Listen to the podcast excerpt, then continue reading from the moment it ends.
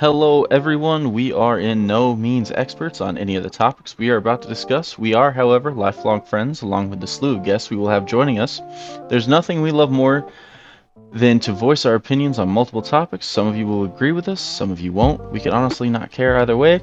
We just hope you enjoy the banter. So, without further ado, we encourage you to sit back, relax, and welcome to the chat. I'm your host, Mike McCall, along with my lovely co host. Jared Trudeau. Yes, sir. And once we get this technical issue figured out where Chris ran off to, uh, he will be joining us as our super special guest this week. And yes, that is Chris Process from the last week's episode. Mm-hmm. And today we have a super duper special topic that, especially the three of us being the big basketball heads that we are, have been waiting for an appropriate time. And we figured, you know what?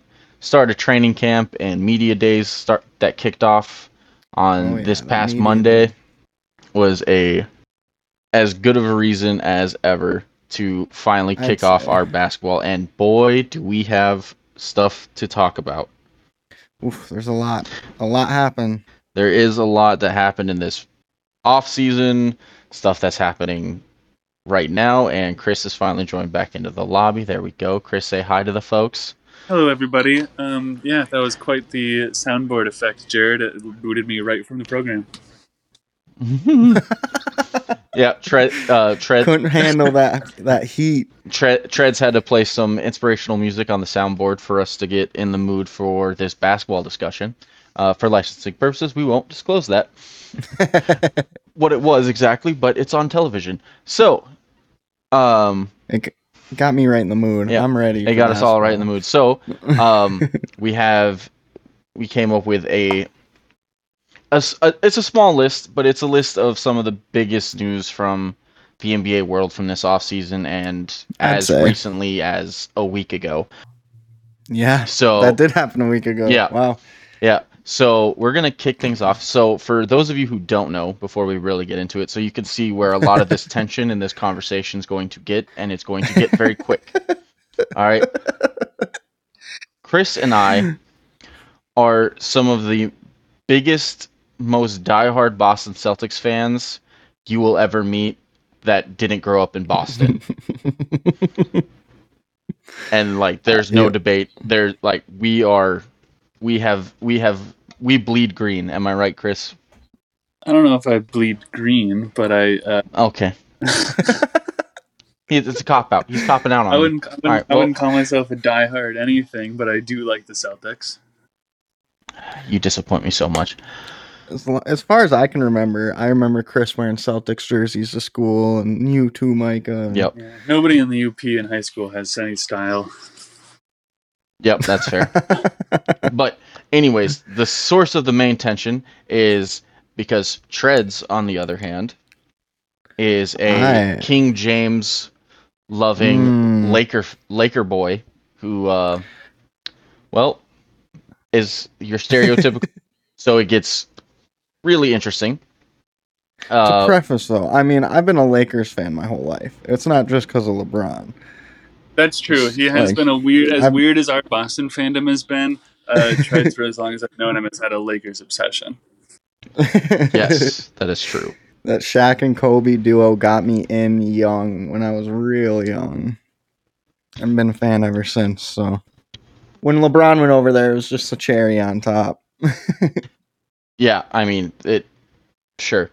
So, anyways, we're just gonna get straight into these discussion topics that we that we've uh, come up with, and we felt were necessary. And Chris, I'm gonna kick it over to you real quick. Um, so, being my fellow Celtic fan, I feel like we should probably open up the episode talking about this Ime Udoka scandal. Um, Big news. And Big news. more specifically, what it means for us going forward. So, Chris, I'll let you take the floor first, and then Treads, you can say your piece after. But, Chris, the okay. floor is yours. Go for it. Sucks. Uh, it, it uh, after after making the finals, in my opinion, too early. The Celtics have had disappointment after disappointment this offseason, um, culminating in their head coach uh, being involved in it as murky a situation as you can apparently get without being fired. Um, and apparently, he's he's in effect fired. He's just not calling it that yet. Um, so yeah, just disappointed. Hmm. Uh, it seems uh, like nobody knows what the fuck is going on. So I don't know how much about it we can talk about. As far as basketball is concerned, however, uh, it's I mean losing a head coach is just derailing. It's just it's just brutal, and I'm not I'm I'm not really looking forward to the season uh, nearly as much as I probably should be. Yeah, I mean that's the other than losing your star player. I feel like that's the second worst thing, if not the worst thing. Especially losing your especially one that has such an effect that Udoka did last season for us. Well, I mean, yeah, he he really you could tell he made a big difference with the whole uh, organization there. Mm-hmm. Yeah, and going from him, I mean, going from him to anybody is rough, but that his replacement has been on the staff for a couple years, but like his only head coaching experience on the floor was I forget what Division two school, but it was to like win a handful of games in Division two, uh, and that's just that's just not not good. I mean, it's to the point where even they're trying to uh, they got permission from the Clippers to even approach one of their assistants to come over and join in the interim as well. Not to be the interim head coach really? or anything. Yeah, I guess it's I can't remember his name, but he was a he was a longtime Celtic assistant um that went that went over to the Clippers starting last season. Yeah, but they're trying to see they're left, I think. Yeah, but uh like we we got permission from the Clippers to discuss with him a interim role. Like it's still gonna be Joe Mazzulla. I never know how to pronounce his last name. I think it's just Missoula. Missoula, yeah. I'm not staring at it, so it might just be simply Missoula. Um, but all I know so far from at least the media days is that uh, JB and, and and JT are both on board. At least, I mean, and the public either on board. Which I mean, what else can you can you really do? Then mm-hmm. than to like say you're on board with it. But yeah, I mean, really. But I mean, we'll see. They like like Chris said, like he's he's been with us for a few years, so it's, it's not like he's a stranger uh, to the guys. Yeah, he knows knows the ins and outs. Yeah, um, it's just Udoka's presence on the sideline it's it, it's gonna be hard to it's gonna be hard to to fill those shoes, and yeah, like there's uh. still I I still haven't heard any real more concrete information about what actually was going on other than him having some form of a relationship with what like the travel director or whatever for the team. Oh jeez. Yeah. So yeah, so Chris, you're definitely right. Like, I don't, I don't want to say too much about that aspect of it because we still don't know anything. No, yeah, and like I checked, I said that, and I checked, I double checked everything just this afternoon, a couple hours ago, and still there's no new information on any from anywhere from anything. So it's really just still up in the air. I mean, basketball. I, I mean, he essentially took the same team that Brad had a season ago to a finals team. Granted, we were healthy this year when we weren't last year, and we did bring back Al Horford, but uh, it was essentially the same team. And not to forget, like the Celtics sucked last year early on. We were bad. Oh yeah, I had them wrote off. I had written that, them off. That that R.J. Barrett buzzer beater three against when we played the Knicks. I think it was January sixth. Like that was the part where everyone was like, all right, yeah, the Celtics are done, but the Celt, but I mean, Udoka and and and the team really is that's the that's the part that everyone says that that's where they rallied and like got behind and just went on a whole new level. Then we made those big, like they didn't seem like big trades at the time when we got rid of uh, Schroeder and got Theis back, and then getting giving up Josh Richardson and bringing in Derrick White. Like on, on paper, they're not like massive trades or anything, but if you look, Those are the those are Like- the difference makers in the playoffs. Every year the playoffs are changed by I mean the superstars, yes, but there's always going to be that seventh or eighth man that just comes in and makes plays.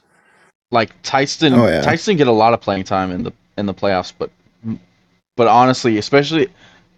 I th- I s- I'd say more in the Milwaukee series. I feel like he got more playing time in the Milwaukee series than any of the others, just because I mean Brooklyn was going small ball the entire time, and but against Milwaukee, Brooklyn. Horford and Horford and Rob Williams were just getting in foul trouble of having to try to guard Giannis, so it, got, it gave him more time. And to me, he was he was great in the minutes he did have. But then Derrick White, I we don't have Derrick White, we don't beat Miami in the Eastern Conference Finals, It's true. and that's the crazy that's the craziest thing. Like is just how amazing he was in the Eastern Conference Finals, and then even in what was it, Game One, where he balled out too in the finals. He did have, game one or- yeah, he did have like a good first game, but he he also started to. I mean, as the finals go on, they expose everybody, and he was definitely exposed as the finals went Mhm. on. Yeah, like his inconsistent jump shot, like that was, like he was able to. It, he he got on a hot streak. I'd say in that Milwaukee, he started getting in a hot streak in that Milwaukee series. Um, but by the time everyone realized like he's too, he was too, he would hit a few, and then teams reacted to him hitting a few, but then he kills them with the drive. Golden State wasn't falling for it. They were gonna, they were gonna let him live or die at the three point line, and as great of a game as he's had, he definitely died out at that three point line. But that's what happens when you have great players with great coaches. They they pick those things out and make the adjustments that needed to be made. Mhm. And that's what I mean. We're I at mean- least, unless we're like, uh, unless we get a Luke Walton esque forty and one performance from this dude, this this guy is just going to be a worse coach than who we've had for the last basically decade plus. Um, and it's it's uh, at a crucial time in, uh, as you said, Jason uh, uh, Tatum and Jaylen Brown's development when they're really going to be coming into their own. I'd really rather have somebody. Uh, uh, who knows exactly what to do and what to look forward to, and who's proven that they can get the best out of those two already. So Is it too late to bring in Frank Vogel? What's he doing? I know the Lakers fired him, and I bet Jared's still upset about that. But oh yeah, they did. I'm so torn about Frank Vogel as head coach. Well, I've always thought that he's I- pretty good. He's a good defensive mind, but like he, honestly, he hmm, I was not a fan of him la- like uh last year. He didn't know what to do. When they threw Russ in there, I think that's more on Russ than him, honestly. I I feel like though honestly, even with the uh, when they brought him on board, there was a big change in the defense. Like, uh, they were what I think they were the number one defense when they brought him in, and like I think that's all he really brought to the table. I think he kind of got lucky when they ended up winning the championship. I don't think that was much of him, honestly. Um, but he lost control of the team last year, and he- wasn't going to get it back. So I'm glad they got rid of him. But they got a great new head coach that really Yeah, grinds my gears. That that's who they took. I'm jacked. I'm really excited. But I'm gonna. I want to say what uh, about this whole Celtics thing. Uh, I think it's a damn shame. First off, it like the it's a ma- the dude's a married man. Like he's doing this at work of all places. I think she's also married. It's just a. Oh God! So yeah, it's just a. Was damn he shame. married or were they? Are they still just engaged? I thought he was just engaged to Uh, Neil. well, Long. I think okay, they've been engaged. They've like the Gene Simmons thing where they've been engaged for like eight years or something. It's like that.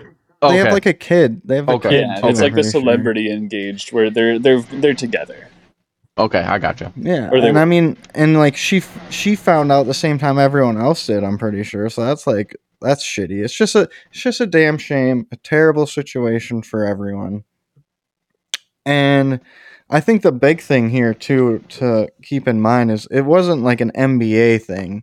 like it was a the Celtics being like, this is against our like organization's policy. Like we have to do this, and for like the S- Celtics as an organization to suspend their uh, head coach for a year, like I feel like it had to be pretty serious. Same. Because like if if it's the NBA doing it, that's one thing. But when it's the own organization itself doing it to their own head coach, like I'm I'm really interested to see what ha- like why it was so like so severe. Yeah, what much. information but- comes to light because Yeah, I, I like Chris said when we opened up this this topic, it was very murky waters. But now, as us Celtics fans, we have to sit here and be like, all right, Mazzulla, you have the defending Eastern Conference champion with essentially the same roster, but with massive improvements with Malcolm Brogdon coming in, still keeping Derrick White, and then we also bring in Mhm. like yeah, it really really hurt when Gallo had to go and tear that freaking ACL in the Euros. Plus, oh my Williams goodness. is uh, going to be out for the first few months again. Yep, and now Rob Will's out. It was only supposed to be four to six weeks, and now it's six to twelve weeks, or eight to Yep. twelve. So it's like, good lord, man. But like the thing is, is like, will the team and then come like the coming in head coach like it's I feel like just how everything happened and like what it's about will just bring so much more like bad juju and vibes into the locker room if you know what I mean. Yeah, Like the situation itself, like ha- losing your coach for a year is one thing, but like adding on the whole situation as it is, I think that just adds a whole nother level of just like shit. And I feel like it's going to be a lot to overcome, and it's going to be really interesting to see. Like I'm not honestly as a Lakers fan, like I'm not happy about it. Like losing a head coach sucks. And like you want a team to be able to be their best performing selves, you know. It's like the same thing with injuries. Like it's Yeah. shitty. like I hate the Lakers with all of my heart and soul, but I still want the NBA is better. The NBA is better when the Lakers are competitive and championship and uh, title contenders and stuff like that. As much as I hate to say it, because I love seeing them fail, Mhm. but I still need you still want them at that level because it's just Yeah. more entertainment. Same with like the Knicks as well, which I mean, we'll probably never get the Knicks to be title contenders Ugh, again. the poor- the But- poor Knicks. One day. You gotta have faith. It's like the Pistons. They're on the come around. They're coming back. Okay, so You just gotta have so faith. real quick, real quick. The quick. Pistons Um, actually, I, I mean, I'll let Micah go, but I will say the Pistons are looking good. I'm excited. the Pistons will be one of my uh, league pass teams for sure. But real quick, Mhm. do we want? Does anyone have anything else that we want to tap on to about the Udoka scandal or anything like that? Because we're talking about the Knicks, and I feel like it's that is a perfect segue into our next topic. I will say just this last thing, betting wise, uh, bet the under on the Celtics probably way more often than you would have because this is going to ruin a lot of stuff for them. And I'm just looking right now; they're slated to win by Vegas. Uh, their over under win total is 53 and a half. I bet they don't win more than 45 games because of this. Oof. It's a huge And with- hit, especially with how good the your head rest of the. East is. Like the, Yeah. the East one through nine is going to have teams that at least think they can be competitive, and half of those teams are true. Plus, it's plus it's a young team. Like the Celtics are a young team. That's yep. And to lose, yeah, it's just not good. Okay, so we brought up, so we will transition here into the, this next uh, category, which, like I said, we were talking about the Knicks, and I feel like it's a perfect transition here. Segue. Um, how the hell is Donovan Mitchell not in the Knicks jersey today? Like, I'm so rattled by that whole situation. Like, the man is is is is from New York. He wanted the trade. The Knicks had the assets. Once again, the Knicks were in position to make a play for Drop a for a major star, and once again failed to come through. They just love torturing their fans, man. I tell you what. So it's like, so honestly, I don't, I don't understand what is going on in the brains of the execs there in New York. Like, what, what, what were you trying to, like, what were you trying to hold on to? What were you afraid to give up to get Donovan because you were doing so splendid this year? For, like, if if we look, if we really look at it, right, this core that they are apparently so sold on that they couldn't give up anyone to tr- go after Donovan for ridiculous. had essentially That essentially had a blip on the radar, a fluke season. The year that they went to the playoffs because they get bodied in the playoffs by Trae Young and the Hawks, who also had a fluke year that year. Not as hard of a fluke year because I think the Hawks Yeah. are more, especially now with Dejounte Murray. I like the Hawks. Especially now with Dejounte Murray, the Hawks will be more seated in the playoff position.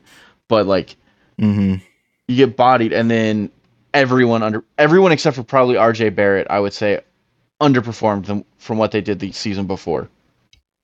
Not a and then Yeah. miss the playoffs completely. Don't even make the play in. You, you, I don't think I don't know. They always do this. They always mess up. They have an opportunity for something, they fuck it up. Yeah, but I don't want to. I don't want to dwell too much time bashing the Knicks and their stupidity of execs because the real question about why this was of why we're gonna segue segueing on wow over is Mitchell to Cleveland. Ugh, I saw him in media day wearing the jersey, They're- and it just didn't. They're look new right. jerseys, by the way. They're Ugh, it didn't Like, look new- right. I'm excited about both their new jerseys and their new acquisition. So like my thing is is like we're looking at a cat we're looking at a Cavs team that realist that was a top 4 se- seed through the majority of the season and if they don't get hurt like they lost a lot of their key role player a lot of their key players there at the end and they just started and that's when they started that slide and then even for their play-in games uh they just what I think Jarrett Allen only played the second one Yeah, or whatever, and so they weren't. Ugh. But like r- realistically, uh, that Cavs team, that healthy Cavs team, is a is a legit playoff team, right? Oh yeah. And they didn't really give up anything major player wise. They gave up Sexton and I Markkanen even- were the only players they gave up, and both of those And- guys are. Uh, they try right, but Se- well, Sexton missed the entire season, or damn near, because he got hurt. If he if he didn't miss the entire season, he got hurt early on and was out for the yeah, he missed a lot. and was out for the season. So that has zero impact. Lauri Markkanen, I would say would have had an impact if Kevin Love wouldn't have wouldn't have had that mini resurgence he did last year. Because all of a sudden Kevin Love was playing meaningful meaningful basketball again, and his play I was love it. showing it. and if you can't beat out a thirty whatever year old multiple injured Kevin Love, like maybe you don't deserve to be on that squad. Exactly. So again, you're not really losing, which is what boggles me more than anything. Is Uh, we're gonna I, I was gonna try to keep this as two separate topics, but it's getting it's it's gonna get I, I'm finding it a little hard to not bring this in.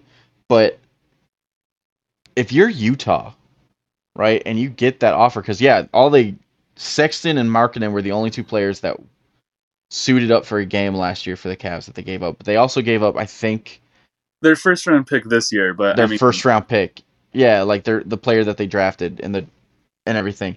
So and then picks. Hmm. Don't get me wrong, it was a it was what five five picks. or maybe yeah. woo. So like, but like, how are you gonna look at Collin Sexton, Markkanen, and five picks and an untested r- rookie that you didn't even draft? Like it was compared to that ridiculous haul that they get from Rudy Gobert from Minnesota. Like, Well, I think that's why they have the leave to be able to do the Mitchell situation as they did is, be, is because, and you're right, this was pretty well connected as uh, topics, but they and Danny Ainge, uh, Mike and I are very well familiar with. He ran the Celtics for almost 20 years. Um, Genius. Mhm. he he he will get his trade, and he will he he is just will have the last word at the table. He has proven it. He's done it for good or for bad. He just does, and he got his trade with with Gobert. He got rid of the piece that he didn't necessarily want. He got what everybody says was one of the you know greatest hauls in NBA history as far as trades is concerned. Uh, and he turned around and flipped Pat Bev too. and he turned around and flipped Pat Bev, which was yeah, which was just gravy on top. And then and that allowed him to look at the landscape and maybe not necessarily need to go to the Knicks and you know strong arm or low ball or do whatever you can do with the Knicks. Uh, he could just go to a you know relatively normal team. I know um, Dan Gilbert's got his own problems, the owner of the Cavaliers, but a relatively normal, Mm. normally run team with a you know relatively normal trade package and say, yeah, you know, whatever you can afford that's basically worth this, we'll do because we already got, we already won the summer. That's true. I mean, he got what honestly the biggest steal for me for that trade, and honestly what I'm most upset about that came from that Rudy Gobert trade is Jarred Vanderbilt. That man balled out for Minnesota last year, and now he's and finally got on like was finally a part of a team that got to the playoffs and were entertaining to watch. And now all of a sudden he gets shipped off to Utah, where they're gonna s- be just awful They're going to tank for the next, they're going to be trash for the next three years. at minimum. Oh, yeah. at minimum. And he's just gonna. He, I think he's stuck there at least for this season. I think he. I think that's one of the reasons why he was on the, the offers because he only had, it was an expiring contract that they're eating. Mm. So it's just one of those things. So it's like, what I the main thing that I want to talk. So does Donovan Mitchell? So we're gonna go back to Donovan Mitchell real quick, and we'll come back to the Gobert trade. But for Mitchell, so you're in the Cavs. So you're essentially looking at a starting lineup of Darius Garland, Donovan Mitchell, Isaac Okoro, Evan Mobley, and Jarrett Allen. Oof. That's pretty good. I- that's not that's- great, They're gonna be but that's, decent. that's, that's good. That's really good. I I see th- Plus, they're in the East, so The that East- I see The East is The full East- of good teams. I I honestly I yeah I think the the tide's starting to shift a little bit, or at least even out in terms of East versus West. KD But, like- over to the Nets helped a lot. Yeah, that's true. oh yeah, But like if you but like with those five, what I see is two absolute dominant ball controlling scoring machines in Garland and Mitchell that can pretty much do mm-hmm. anything on the offensive side of the of the court that they can possibly want to do. Yeah, Garland's getting there, but he has the potential at least, and Mitchell has proven it now in the playoffs for multiple years. tagged oh, alongside one guy who I think could end up being the best player on the team by the end of the season, and Evan Mobley. If he like he he has he has everything. Like he showcased everything. As long as he can stay healthy and keep working on his game, I don't see how he I don't see that he- there a reason why he can't be the best player on that team by the end of the season. But and he can offensively, he's like I said, total package offensively. He's just got to polish. He got to he's got to polish some stuff, and then defensively, he's already an elite shot blocker. He proved it his rookie year, He's and already so an elite defender. have- period. that's fair. Yeah, and then you have Jarrett Allen, who elite defender and rim, at least rim protector. he's he's good. He's a big And then- boy. And he was Isaac- only given up by the Nets because of uh, agent agent stuff, and Kevin Durant and DeAndre Jordan were friends. Yeah, and then yeah, bro. I'm a big Jarrett Allen. and then. Isaac Okoro, who I'm not completely sold on overall, but the man can defend and the man can play above the rim. And sometimes that's that's all you need at with your with your fifth guy. I mean, think about those Atlanta Hawks teams where like that 60 win Atlanta Hawk team, DeMarre Carroll was their fifth guy, but Important he piece. did he Mhm. he wasn't he's not great at any particular thing but he was good where they needed him to be good at And to me, Okoro fills in because Donovan and Garland can be exposed on the defensive side of the ball on the perimeter, and I feel like Okoro is that good piece. And what it, who's that? Uh, uh, Stevens or Lamar? What is it? Lamar Stevens, right? Something like that. Number eight. I don't know. He's number eight. I know he's number eight. But like Lamar Stevens, like those are two good defensive pieces that they can rotate in and out and shift them over to the best perimeter player and kind of use not so much I don't I don't want to say to hide Donovan and Darius because they compete defensively. It's just yeah, it's not like they're just cardboard. yeah, like they they they, they They're compete for, they're they're just limited because Yeah. I mean I mean even Donovan's only 6'3", 200 pounds. I don't even think he's six three. He might be listed at six three. yeah, he's he's. I think he's. I think I've I've I've heard and read that he's closer to six foot one. Yeah. So Ooh. But So, like- that's but that's another piece why you are able to do the trade is because you have Mobley and Jarrett Allen, and Mobley is Mobley is a potential Yeah, superstar, and Jarrett Allen has been a defensive stud for what four years now. Yeah. Yeah, he's he's always been. and then you have defender. I mean, and then you get, look at Kevin Love coming off the bench, who I mean, if he can replicate the season he had last year, I think he'll he he'll fit perfectly into his role, uh, as long as he can stay healthy, which has been the hardest part for his career. And then, I mean, they brought back Dean Wade and Dylan Windler. I mean, solid players, nothing that's super crazy, but they can space the floor.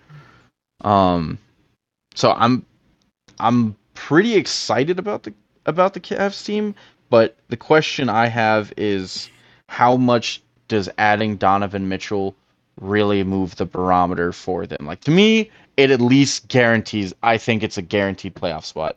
I don't see this team not making at least the playoffs. yeah, I don't see him missing the playoffs. But like, Um, are we gonna give them a real like?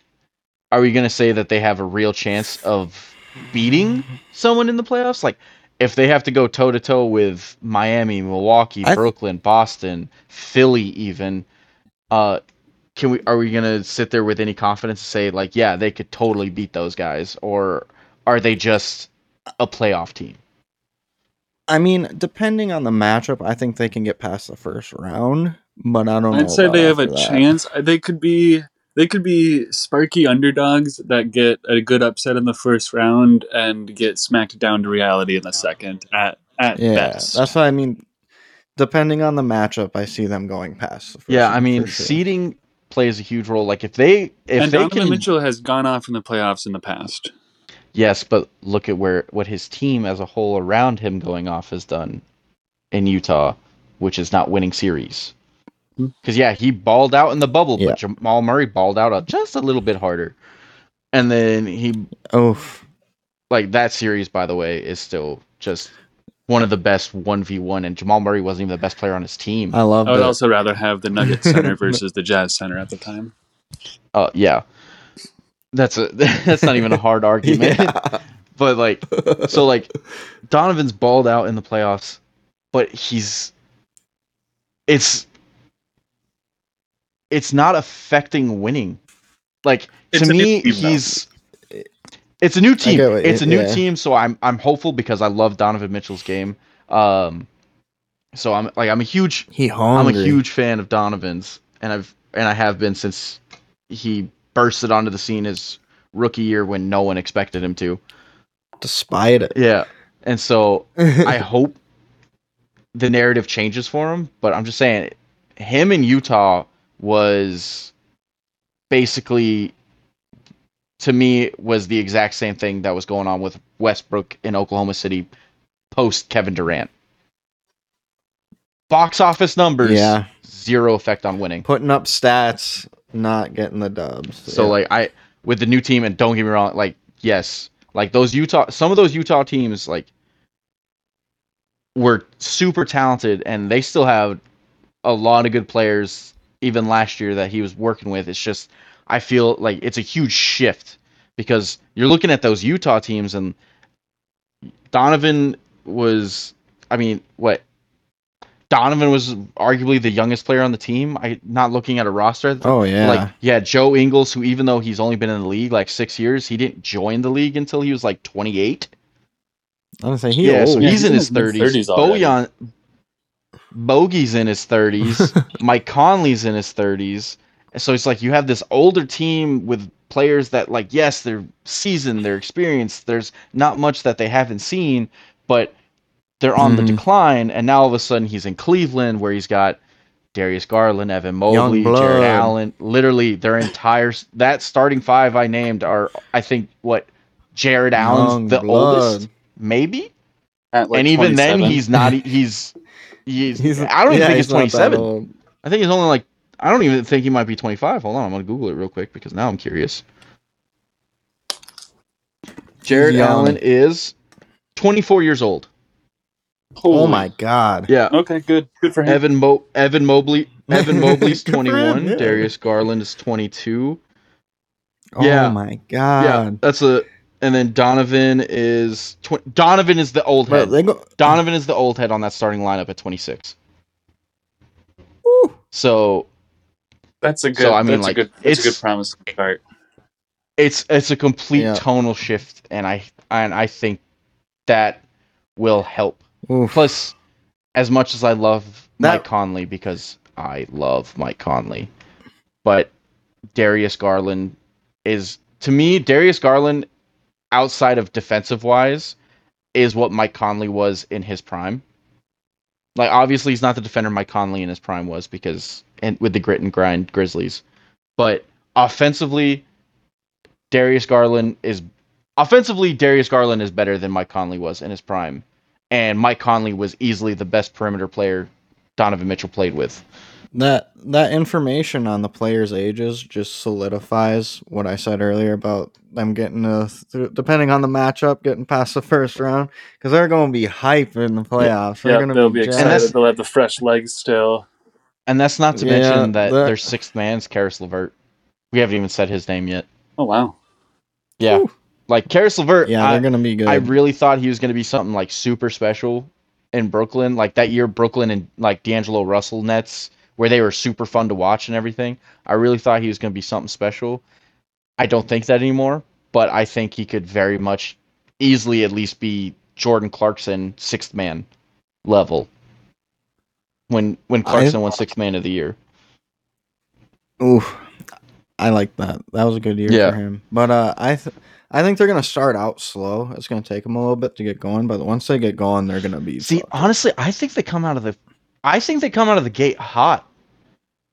So Donovan's the only one in the main rotation that is new, but they're also all coming from the AAU era where like these guys are jumping around from team to team all the time growing up playing with a bunch of different players every year Mhm. and it's just more it's just i think it's more ingrained where they can just come in and click Hop on a team and because mm-hmm. especially now with the way basketball's played now is how fluid it is. It's just like okay even if players don't have the ball and they're but they're running the floor and doing all these shot and taking all these three pointers and getting to the rims for these flashy dunks and everything it's just this is what they've been doing since they were eight.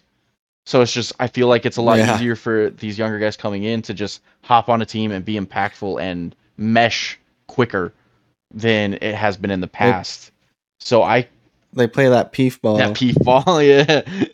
So I just Plus, I Mitchell just- will just uh, only be asked to score, and that's just what he's best at. He, his role is not going to be like they have Darius Garland to run the offense. They have they have wing players to handle that sort of thing. They have good defenders to funnel people towards.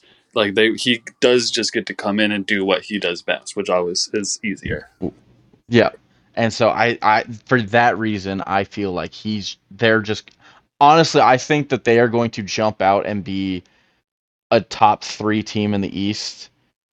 I'd say probably until about just before the All-Star break. They'll they'll start coming back down mm-hmm. to re- or not so much coming down to reality, but the more ex- veteran teams Snapping back to reality, perhaps. snapping back to reality because I feel like the veteran teams are going to start catching up and they're and then all of a sudden they're going to start coming down right around the right before the All Star break. I mean, they'll still. All right, Marshall Mathers. Uh, but I think they'll still be a good playoff team. Like we haven't, no one's disagreed with that. It's just I feel like Nope. they'll. I think they'll come out hot. I think they'll be a top three seed in the East, and then, and then, the the basketball gods will even things out. No, the basketball guy. They Cleveland deserves something. I think They got that title in 2016. In 2016, screw it. they've they've dealt with their chosen son leaving twice. They get. You know what I want for Cleveland? All I want for Cleveland is the same thing I want for Detroit: is a healthy rivalry with each other. And I think we both have the tools to do that for the next decade. Fuck like, like, yeah. like semi-competitive. That's all I want to see. I want to be able to go down to Detroit for meaningful games. It's just so yes. like it is painful because like yeah i'm diehard celtics fan and everything but like i mean i've told you guys this multiple times like i just love basketball like i will always Mhm. root for the celtics first and foremost but and like even my hatred towards the lakers is that of just competitive rivalry and not actual hate like like I- still said Yeah. i want the lakers to be competitive. I want them to compete for titles because that's when the NBA is at its best. And so I just love good basketball. And so like hmm spending all those years in Michigan, like watching watching the Pistons, I I will always root for the Pistons. I just like being from Oh born yeah. in Tennessee and specifically being born in Memphis. I'll always root for the Grizzlies as long as they're not playing Boston.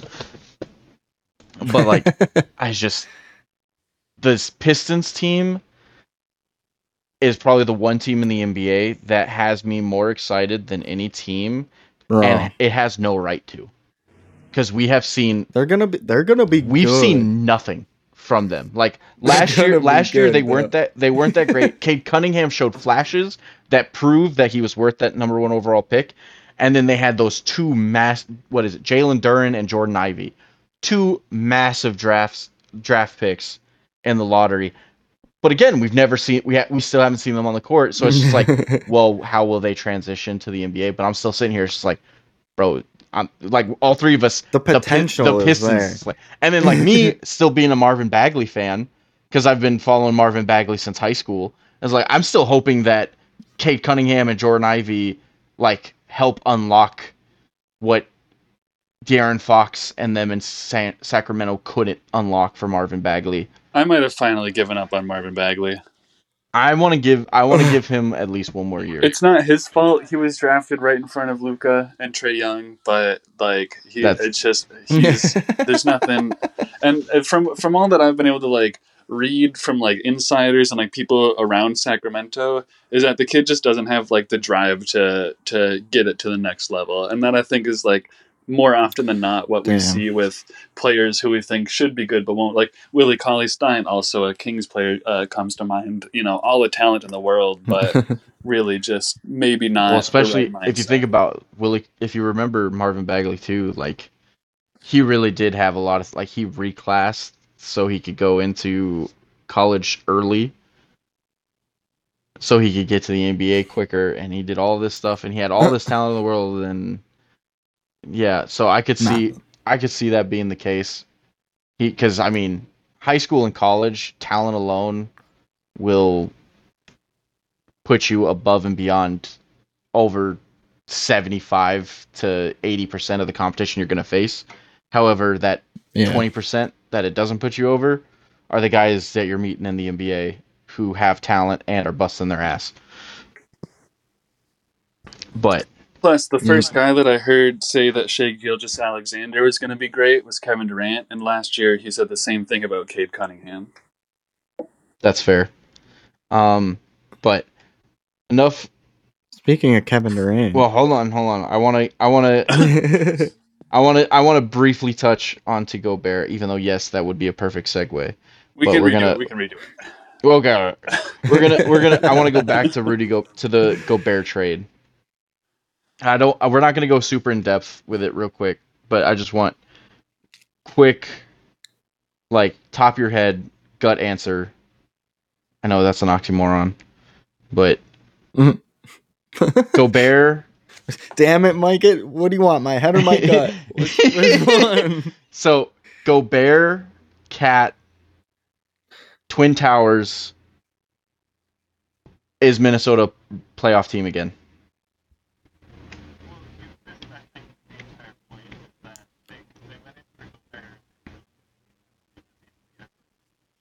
Yes, I love Anthony Edwards. I love. Anthony Edwards too.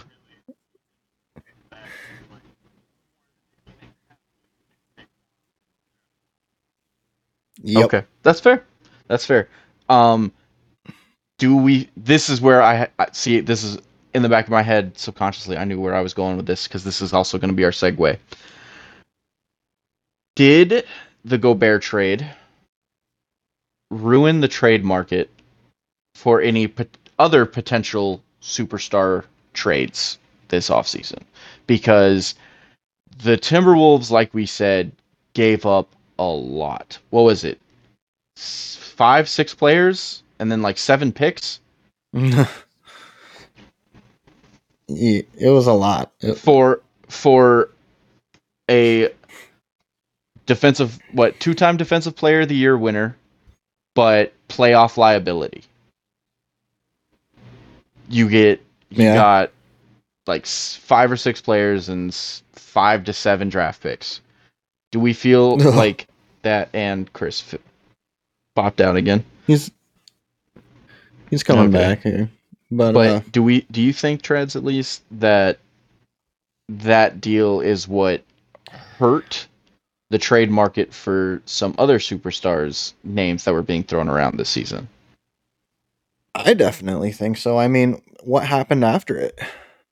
Not a lot. Really? Yeah. I mean, what what really happened after it, other than Pat Bev? And Donovan. N- n- But again, we already Yeah, we already I mean- hit on the fact that it was it was a great deal for Cleveland. This was just a all the other deals, was just like a all the Danny other Ainge summer. rumors, like and stuff, just like fell off. Yeah. Like so this is where our segue is, right? So I feel like that Gobert deal the only thing it did more than anything is A ruin Laker fans' hopes and dreams and B guarantee Yes. Kevin Durant was staying in Brooklyn. Yep. Because everyone saw what Rudy Rudy freaking Gobert great defensive player and rim protector and rebounder probably the best defender in the league. Uh, that's not a perimeter guy. But has Yeah. zero offensive game. And I mean quite literally zero. I still it, it's seared in my brain his workouts with Victor Wembanyama who's not even in the league yet and he couldn't even post him up successfully. Oof. So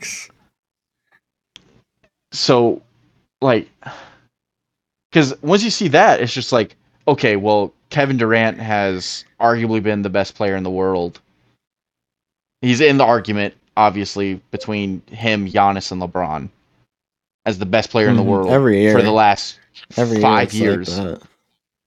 Yep. so Jokic, I would throw my I would throw in there as well. Yeah, Jokic. so for it's like sure, yeah. okay now it was but it's like what wh- what do you have to give up to get someone like that if you see what minnesota had to give up just to get rudy Yeah. i mean well, and so I thought about this earlier. What more, like, how much more is there to give up? Right? Like, there's Yeah. only, you have to match salaries within 150% or like 125%. mhm. So there's only so many players that you could ever send back, regardless of caliber. Um, and there's rules. You can only send out so many picks. There's rules limiting how many picks you can send out. Yep. So I feel like if the Gobert trade wasn't the capacity, it's got to be approaching it. And like, do they just change the rules in the next collective bargaining agreement to allow them to trade for more? I don't. I, I, I don't I don't see where this is really going to go, but I agree that this was monstrous and probably not uh, not how it's going to keep going, not feasible. Okay No. and then like we've hit on it all right kd kyrie both very vocal this offseason about wanting wanting out of brooklyn kevin Yep. durant specifically had said some very choice words about their head coach and their general manager Yeah, he did Choice not meaning like he asked for them to be fired publicly. Yeah, Literally. and honestly, Oh all the power, Oh all the power to the Nets upper management by not caving in. Like Yeah. I I I I'm I don't hate player empowerment, but that was a lot. at that like I'm okay with player empowerment when it comes to player movement. If a player doesn't want to be there, they have every right to try to get to a position to a situation that they want to be in. But the second that you're trying to change like the second they're trying to get have other people lose their jobs, This- yeah, you start trying to make personnel moves in the organization. yeah, when you're trying to get other people fired instead of just you getting moved, I, that's where I was like, all right, that that needs to be the line. And Brooklyn said, yeah, that's the line, dude. Steven, Well, and it took them a while. Like we said earlier, uh, they traded Jarrett Allen because uh, they weren't allowed to trade um, um, DeAndre Jordan because he was buddies with Kevin Durant and Kyrie Irving. yeah, and I think that's I think it, I think that whole like statement that they put out saying Steve Nash and Sean Marks they're not going anywhere. I think that was a culmination of everything because up until that point and up in or up until his trade requests this summer and then him saying, "Hey, fire these guys." Brooklyn gave Kevin Durant everything he wanted in that short time that he's been there Literally. he wanted to play with his buddy James DeAndre Jordan. They signed DeAndre Jordan. They he wanted to play with his buddy James Harden. They go out and make a massive trade for Yeah. James Harden. James Harden doesn't want to be there. They trade away James Harden. Whatever. They hired Steve Nash was even his original was like was his choice to be the head coach when he first got there. yeah, they got rid of they got rid of Kenny Atkinson. Kenny Atkinson, who's a terrific For him. coach. Like he Yeah, has they- Kenny Atkinson has no right being on the sideline as an associate assistant or whatever those titles are in Golden State. he has He could be the Celtics associate assistant. he should go be he that man deserves to be a head coach. like Brooklyn did him dirty because that man got a Brooklyn Nets team that had no right to be a playoff team to the playoffs and they were fun, they were competitive, they were energetic, dancing on the benches and everything. Like you have oh yeah, that was like so how does much he not fun. have a job? I don't know. I don't know. It's been interesting, apparently, too, um, just about Kevin Durant specifically coming at the Brooklyn Nets. Apparently, the Nets' new owner uh, bought the team from that weird Russian guy, and he's uh, like a multi-billionaire from China. He runs like, I think he used to run or still runs China's Amazon, basically. And Oh, so he's come in and has basically let the team do NBA stuff until all this Kevin Durant stuff started to come out publicly this summer. And word came down the pipeline from him that he's like, uh, who is Kevin Durant? Why is he trying to big name me? I don't know who he is, but he's not going to dictate what we do as a franchise because I'm bigger than the entire, you know, sport basically. Yeah. Damn. So it's been Kevin Durant's been pulling on some pulling on some big wigs out there. So my my question is, right, like all right, this is a Nets team that could not make it through the drama of James Harden and Kyrie Irving last season. And got Yep. and literally only made the playoffs sheerly because of Kevin Durant. Like Yep. and then got swept by the better team, Boston. Oh, Swept horribly. Kyrie himself came out recently and said that that was one of the more one of the most embarrassing things he's ever experienced. Yeah. So oh we're my looking at a team that roster wise hasn't made any real changes other than because I mean James Harden had already been dealt. So how does a team that couldn't even survive the Kyrie not getting the vaccine and then only being able to play half the away games and stuff like that and then James Harden whole wanting to get traded throughout the season, they can't bounce back from that. So how do you guys think they are going to bounce back from Durant and Irving both wanting vocally saying they want it out and then Durant Mm. also saying he wants Sean Marks and Steve Nash fired. I I don't think they're gonna be able to. Like they're not gonna be. I think they're gonna crash. That's what. I think they're going to plus trade you got- Kyrie. You still think they're gonna trade him? Where do you think? Yeah, Where do you, I don't. I, I think eventually, I think they're gonna do this little dance for as long as they can. But like you just said, I think they're gonna crash, and I think it's gonna be sooner rather than later. And it may not even be public, but I think that they're gonna probably do uh, anywhere from two to seven games worse than they should, just because their shit is just dysfunctional behind the scenes. Well, I think they're you're gonna get rid forgetting of you know. I I think we're forgetting another big drama. Uh, variable is Ben Simmons. oh yeah, we haven't even talked about Ben Simmons. Oh my god, that's how. That's how. Apparently, he's playing and playing well. Yeah, apparently he's playing. So I mean, that's yet. Mm. He had a great interview with JJ Redick last week. Yeah. you guys should listen to That to old it. man and I. I have listened to the old man and the three. I love JJ Redick.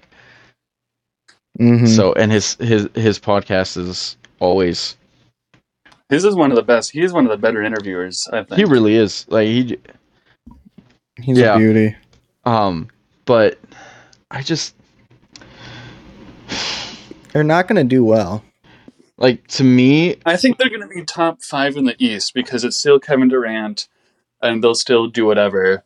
But I don't think. I think the. I think the playoffs are going to be more of the same. I think they could win the first round, and I don't think they're, they're going to make it past the second. Yeah, I don't like. I don't think Yeah. they beat Miami, Boston, or Milwaukee. I think they have a chance. Or Philly. Uh, it depends if James Harden becomes James Harden again, which early in training camp, and I say early because literally training camp just started like Monday. But so far in these early sessions of practice, it's been nothing but good things about James Harden. He lost It's weight. nothing but good things from everybody from every training camp. That's what media day and training camp That's- is. Uh, everybody. That's fair. You heard, I mean, well, you heard. I think James Harden said it. He, he lost hundred pounds. Oh, yeah. put on ten. He's joking. he joked about that. yeah, because he literally, he literally, I he literally followed it up with tweet that. yeah, I think I think the relationship though between him and Embiid is getting a lot Like better. it's just, yeah. I think, I think and that'll be. I think last I think last season Harden went into that situation thinking, okay, Embiid's the guy, and I think Doc Rivers too initially, like when he first gets there, it's just Embiid's our guy. We got to get Embiid going. We got to get Embiid going, and so I think James Harden, with all the drama that had followed him in Houston and then in Brooklyn, that he was trying to shed some of that, and so he just wanted to he wanted to he wanted to put on the team player cap, and so he just became too passive and just try to kept feeding Embiid when that's not what they needed from him. They still They need him to Yeah. go for thirty and ten every. They night, still- thirty and twelve. they Yeah. still need him to be James Harden, and I think now with an off season, working out and everything, and then getting being able to have these training camps together with with Doc, him, Embiid, and everyone working everything out, I think it will be different because Doc is too good of a coach for it to go back and look the exact same that it was. Yeah. So I think they'll get that from him this time. Uh, but I think that I just think that that's where a lot of the disappointment in James Harden last season is because he comes in the middle of the season, and I he didn't score. granted like obviously I know I don't know James Harden personally. I never spoke to anyone that knows James Harden personally. It's just in my mind that's what makes sense. That train of thought is what makes sense to me in why he was being so passive. Is because he, he didn't like he, he's been there for a while now. He's had time to find his favorite strip club and reserve a table. like he, he should be comfortable with the team. Yeah. So I I, Yeah. I I do expect some some big things from Philly. Um that's fair. yeah, Brooklyn, I think. Yeah, I I'm with you, Chris. I think I think Kyrie if anyone moves it's going to be Kyrie and I think they should. Um there's not a lot of things that I I won't say a lot, but more times than not I don't agree with what Stephen A. Smith has to say. But everything he's been saying about Kyrie for the last year and a half has been spot on.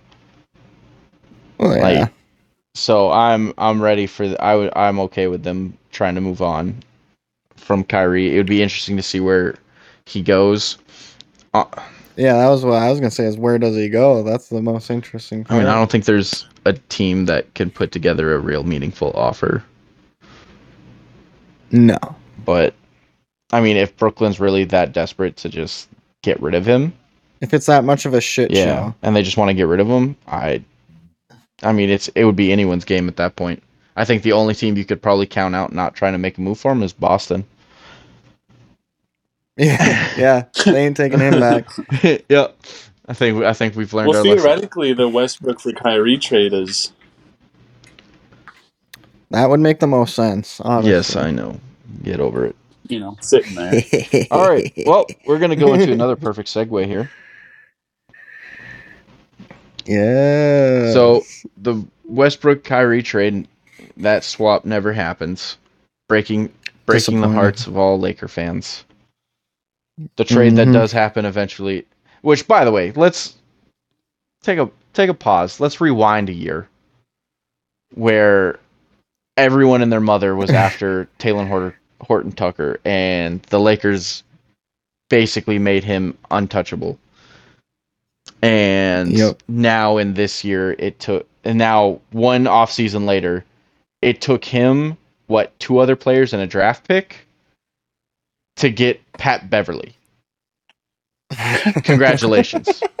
way to way to cash out while you're while you're ahead there in Los Angeles. Oh my god. So, does a Laker team that essentially is the exact same roster, except for they don't have Malik Monk now, who was arguably probably their second, I won't say their second best player because obviously if Anthony Davis is on the floor, Anthony Davis is their be- second best player. But I would say Malik Yes. Monk was probably their most consistent, pl- their second most consistent player behind LeBron last year. and LeBron didn't even play that much. Exactly. So, so So basically having the same team, but now you get rid of Talen Horton, Horton Tucker and you take away uh wow, why am I spacing? Malik Monk, but you add Pat Bev um and you add oh, who was their center that they signed? Damon Oh, Jones. God. Damon Yeah. Oh, they got that. They got that uh Bryant guy. Oh too, yeah, they did bring back Tommy Bryant. Okay, but Treads being the resident uh, Laker fan in the house, Yes. Realistically, Mm-hmm. is this is this Lakers team that couldn't make the couldn't even make the playoffs last year, making the playoffs this year with the roster that they have? Oh my god. And and what you keep saying is a loaded and still overpowered West. It's it's very competitive in the West. Also, remember no that denying Zion is back healthy and in the best shape of his life. off the jumbo shrimp. dog. He's off that. Only normal He's looking shrimp here on out. Yep. yeah. So just keeping that Yep. in mind. For, uh, first off, I, I wanna, I wanna, in the in the notes that you sent us Mhm. for this, the question goes: Does Pat Bev really make the Lakers a playoff Yep. team? And in my mind, I'm looking, I'm thinking about that SpongeBob meme where he's like, "Me, me, me, Bev, me, make the Lakers a playoff team." I'm like, what a, s- I was like, the way you worded it, you could tell his voice is Celtics fan. but I think the Pat Bev that that whole situation's minor for the Lakers. I feel like it was just a dumb trade, and you got Pat Bev out of it. Whoopty whoopty fucking do. That's minor.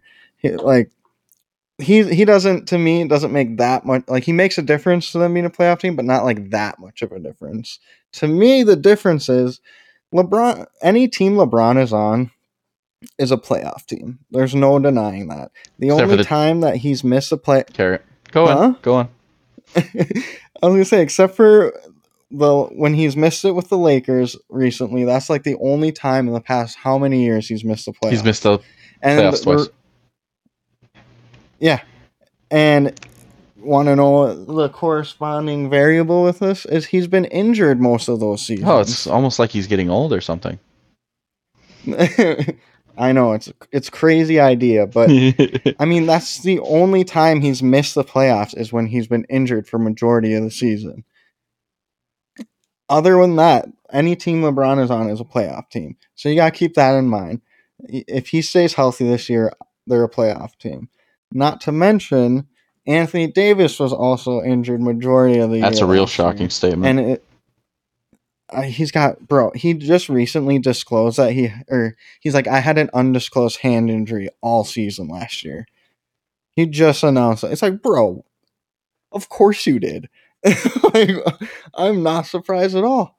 But if he stays healthy, that just adds to them being a playoff team already. Because, like I said, any team LeBron is on is a playoff team. And he's proven that when he's carried shitty Cavs teams to the playoffs. And yeah, so you got to keep that in mind. And like what Pat Bev brings to the table isn't necessarily an on-court improvement. Like he's he's a defensive player for sure. He's annoying. He's a he's just clamps on. He he's got clamps, man, Hmm. and he's just annoying as shit. And so he's a good defender, but I mean, he brings a lot to the locker room and to the bench or whatever role he's playing. He accepts his role and he does the best he can with whatever role he's given. To me, that's like what I think of when I think of Pat Bev. So like he's gonna bring a lot to the locker room to just the energy and the hunger of the team, and he proved that when he went to the T Wolves. Like you could tell there was a like a difference with him being there, in my opinion. And not to mention, the Lakers now have a new coach that is very exciting. And so, all of these things, it's like, does Pat Bev really make the Lakers a playoff team? It's like, not even, you don't even need to worry about Pat Bev. The Lakers are a playoff team with the new coach being healthy, if they can stay healthy. And they're going to be scary. But I think the biggest what if is Russ. Like, Russ is I think we should have dumped him over the offseason. I was skeptical when we picked him up. I was like, this could go one of two ways. This could go either really good or it could go really fucking shitty. And based off his track record, I was banking on him being and shitty. you would be right. And sure enough, it was shitty. Right. So I mean, he he's shown, especially recently in the offseason, he's shown that he's, or at least expressing that he realized he was a, a dog shit player last year, and he is verbally at least saying that he wants to do better. He wants to uh, play to what the expectations that the Lakers and the fans have of him. Like he's expressed that. And if he if he can do it for once in his life, that'd be awesome. But if not, I'd be so down to dump him and pick up Kyrie, do a straight trade, maybe throw in some stuff. I don't care. Just give me Kyrie. I'd be happy. Ugh.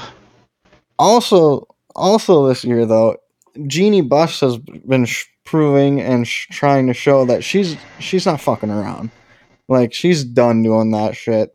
She's tr- you can tell she's trying to take over more.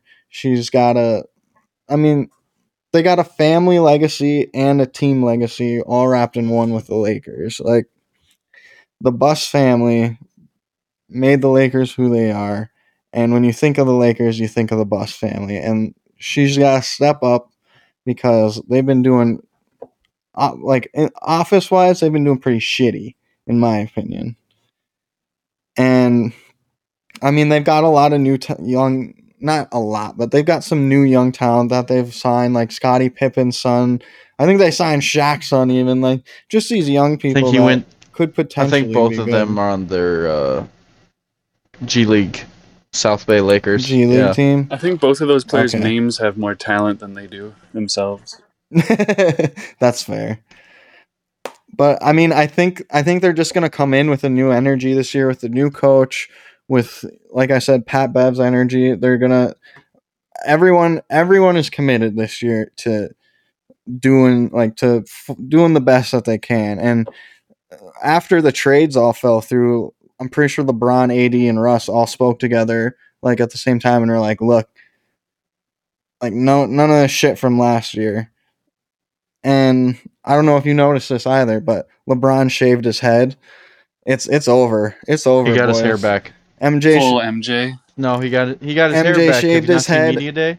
He already got his hair back. no, Plugs? no. Yeah, I don't know, but it was a joke that they were, that everyone was cracking at him. God damn it! Because I was gonna say Kobe shaved his head. Game, he monster. MJ shaved his head, monster. LeBron needs to shave his head and just be a monster. Uh, Well, it's not going to happen. No shaved head this at least not to start the season. Who knows? It's a damn All I wanted to say about what Pat Bev brings to the Lakers is, I think the biggest thing is he brings a little bit of insurance for if slash when they are able to trade Russell Westbrook this season, Yeah. which I still think is their ultimate goal and ambition. Um, I think as soon as they They found to out that DeMar. DeRozan was on his way to Los Angeles before they did, they, did- they did the Russell Westbrook trade, uh, I think since they found that out, they've been trying to dump him for even for 30 cents on the dollar in order to get out of that contract and get out of that situation. Yeah, they have to. They have to. Like I said, like he's saying he's gonna do different, but like He hasn't he's done that in his historically entire proven he's shit. Yeah, he's historically proven that he's he's just gets the stats and that's it. Yeah, pretty much. All right. So, I my my only sense that I'll say is that I think uh, Pat Bev teaming up with Ham, who's the new head coach, is a perfect marriage. I think that the two of them are gonna have are gonna match energies perfectly, and it's gonna be super fun to Mhm. watch. Um, but if it, you guys don't have anything else on Pat Bev and the Lakers and them, I think we can move into our final little topic here, which is who our finals favorites are. Not who's gonna win it. I mean, we can say that too, but like, who do- who who do we see representing each conference? I mean, obviously, you asked me a week and a half ago. I would say I think it'd be a no-brainer to say the Celtics would repeat out of the East. Um, Yeah, I mean, before a week ago, yeah, I'd be right there with you. but now I uh, Before hearing about Robert Williams as and Ime Udoka and Danilo Gallinari, absolutely. Now, however, now I think they I- still have a chance, but they're they're one of I have so I have six teams that I think could uh, make the finals, three on each conference, I think- and they're one of the six. That's all. That's all I can give them. only three. I, Huh. I, I think for the East, it's gonna be the Heat. I don't got a three. I don't got a three. I think it's gonna be the Heat. That's who my I mind. lean- I'm leaning Milwaukee. I mean, I, as I, I, it's probably gonna be Milwaukee, but I even as even as a Celtics fan, I know if Khris Middleton plays in that series against us, we probably we don't win that series. oh, Khris Middleton's in is a completely Like different. we don't we don't win that series if they have Khris Middleton. We just got lucky that Middleton wasn't there. So Yeah, I I lean I lean Milwaukee out of the East. I also think it'll be Milwaukee. I do have Philly uh, higher on my list than you two. I think Embiid has potential to go for an MVP, and I think Micah, as you said, could really have a bounce back season. Yeah, I mean, don't get me wrong. I mean, That's technically, I I am a huge Joker guy, but even I will sit there and say that Joel Embiid should have been MVP last year. Like the fact that they gave it to Joe, like I'm not upset that they gave it to Joker, but I of the two years because of of the last two years it was down to Joe Jokic and Embiid, and they went Jokic both times. And of those two years, I feel like if you're gonna call any of them being robbed from Embiid, it was definitely last year. I don't think he Yeah. deserved either of them, but I think in most years he would have won MVP. I think Jokic is just, and Giannis too. I think currently the top Yeah, of the league is operating at just an unprecedented level. That's yeah, that's fair. Um, Treads, who do you got? all big man Oh, yeah. too. It's the Renaissance. uh, Treads, who you uh, who you got out of the West? Oh man. I honestly, I want to see, I want to see Dallas in the finals. Okay, that's who you want to see, but is that who you think actually makes it? because I don't think No, that Dallas getting I needs another piece to I- be finals contenders. Chris, just adding Yeah. Christian Wood, I don't think is the is and losing Jalen Brunson, I don't think that's the winning combination. yeah, Luka needs a real running mate and not to lose his best point guard. Yeah. I mean, Golden State's always in the standing or in the in the conversation. Okay. Um, I would honestly, I'd say it'd be, it might be. I could see the Suns Absolutely not. or the DeAndre, What? dude, if you have seen any of uh, the media from this week out of the Suns camp, it is so clear and obvious that DeAndre Ayton is pissed off that he is back in Phoenix. And mu much like much like we think the Udoka situation is going to ruin the Celtics uh, on and off the court, I think that's just going to The Sarver stuff. has already ruined the Suns off the court. Yeah. That's fair. I was gonna say after that would be the Nuggets in my opinion. Okay. So for me, like the Warriors, I, I I feel like they are most likely going to do it, but my dark horse pick is the Nuggets with a healthy Jamal Murray and a healthy Michael Porter Jr. Back with Yep. the MVP, the two-time reigning MVP. I think the I think the Nuggets, if if those if they can stay healthy, like I have questions. I have question marks about their depth. Honestly, like they used to that that Nuggets team used to be a really solid depth wise back when they had Torrey Craig and uh what was it? Torrey Craig and Jerami Grant and everything like that. And then but now all of a sudden you're looking at a team that doesn't have uh Monte Morris, doesn't have Will Barton, uh doesn't have and then doesn't have Torrey Craig and doesn't have Jerami Grant. Like those are four those were four major role players off the bench for him that are all gone and so I'm I have concerns about their depth, but that starting five that they're going to put on the floor just with Otto Porter Jr., Jamal Murray and Jokic alone I feel like can match up and beat any other starting five if it was just strictly 5 on 5. Yeah. If if the Suns have all the drama and they don't produce, I, definitely the Nuggets. In my like, the Nuggets are gonna they're gonna be really good regardless. Yeah.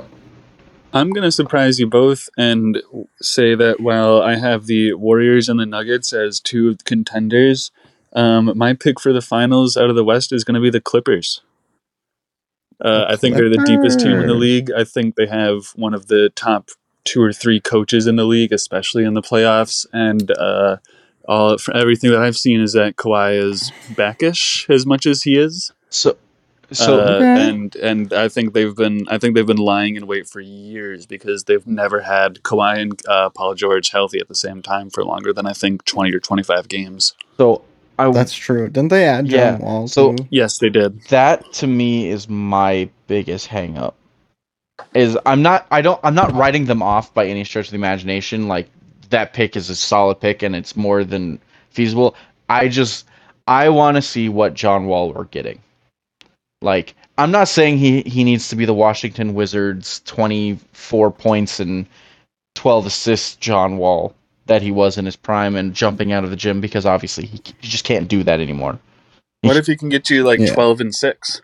I'm not even uh, honestly like I think for I, I 12 and 6 I don't think's enough. I don't I think it's around that mark. I I personally I think that cuz PG and Kawhi both I don't see either one of them scoring less than 25. I think you get 25 from both of them. So all I all I see from like just John Wall to go like 17 and 8. If John Wall can do 17 and 8 and provide legitimate pr- I think that's to feasible. do I think it's feasible, but my biggest what they need more than anything is him on the defensive side. Like his playmaking will never go away. He's all like point guards their playmaking skills they rarely deteriorate and he's always Yeah. been a great playmaker. It's his explosiveness and it's not just his jumping out of the gym stuff. It's is his Achilles and stuff and the wear on his body is that affect going to affect him on the defensive end because if he becomes a defensive liability for the first time in his career then that's another issue that the Clippers are going to have to deal with. Well, the Clippers have pretty strong defense overall, though. I'd Ah, say. Just because you have Kawhi Leonard and Paul George, like who else? Pretty good start. That's a pretty. That's a great start. Yeah, But outside of those two, I mean, like what you're gonna bank on Marcus Morris and Terance Mann to shut down, shut down guys. Like none, neither one. Like they're both. They both compete. Like that's what I will give Ty Lue and the Clippers. Ty Lue gets his teams to compete every second that they're on the court, and it's one of the reasons why I Yeah. I Ty Lue is a great coach. But like the great com- Here's one of the reasons the Clippers are probably going to make the finals. Uh, for everything that you just referenced, the Clippers are going to load manage the absolute shit out of this team. Yeah. And this Yeah. also falls into Yeah, they what are. is going to be one of what's probably going to end up being one of uh, Chris's famous gambling tips on this podcast. okay. Is I would go over most of the time, or sorry, I would rather go under, under, under most of the time on the Clippers because they have John Wall to worry about, they have Paul George to worry about. Kawhi has his own, you know, medical management team already, and they have a couple other guys on their teams that are also older and or worried about nagging injuries. And I think they're gonna rest people as much as they're legally allowed. I think they're probably gonna win, you know, I think they're probably going to maybe get like the sixth seed or the fifth seed and come into the playoffs with everybody healthy and strong and happy to go. I I'd That's- have to agree with yeah, that I- seeding. With to that point, I, yeah, I, I get that. Okay. Well, um, I guess we'll go around the table for any uh, last words here that you guys might want to chime in about if you have any. Treads, no, no, not that I can think Christopher. Under on the Celtics, under on the uh, Clippers, and over on the Pistons. Uh, Of. There yeah. we go. All right. well, uh, ladies, and I'm sure mostly gentlemen, uh, thank you for joining us for yet another chat, and we can't wait to. Well, we'll be on a on a slight hiatus as both Treads and myself will both be out of our respective towns for for the next week or so. So it'll Oh, be me a, too. Oh, look at that. So it'll be a Huh. probably a little bit of a longer break until our next episode, but until then, we can't wait to welcome you to that next chat. Goodbye, everyone. Thank Later, you. skaters. Bye.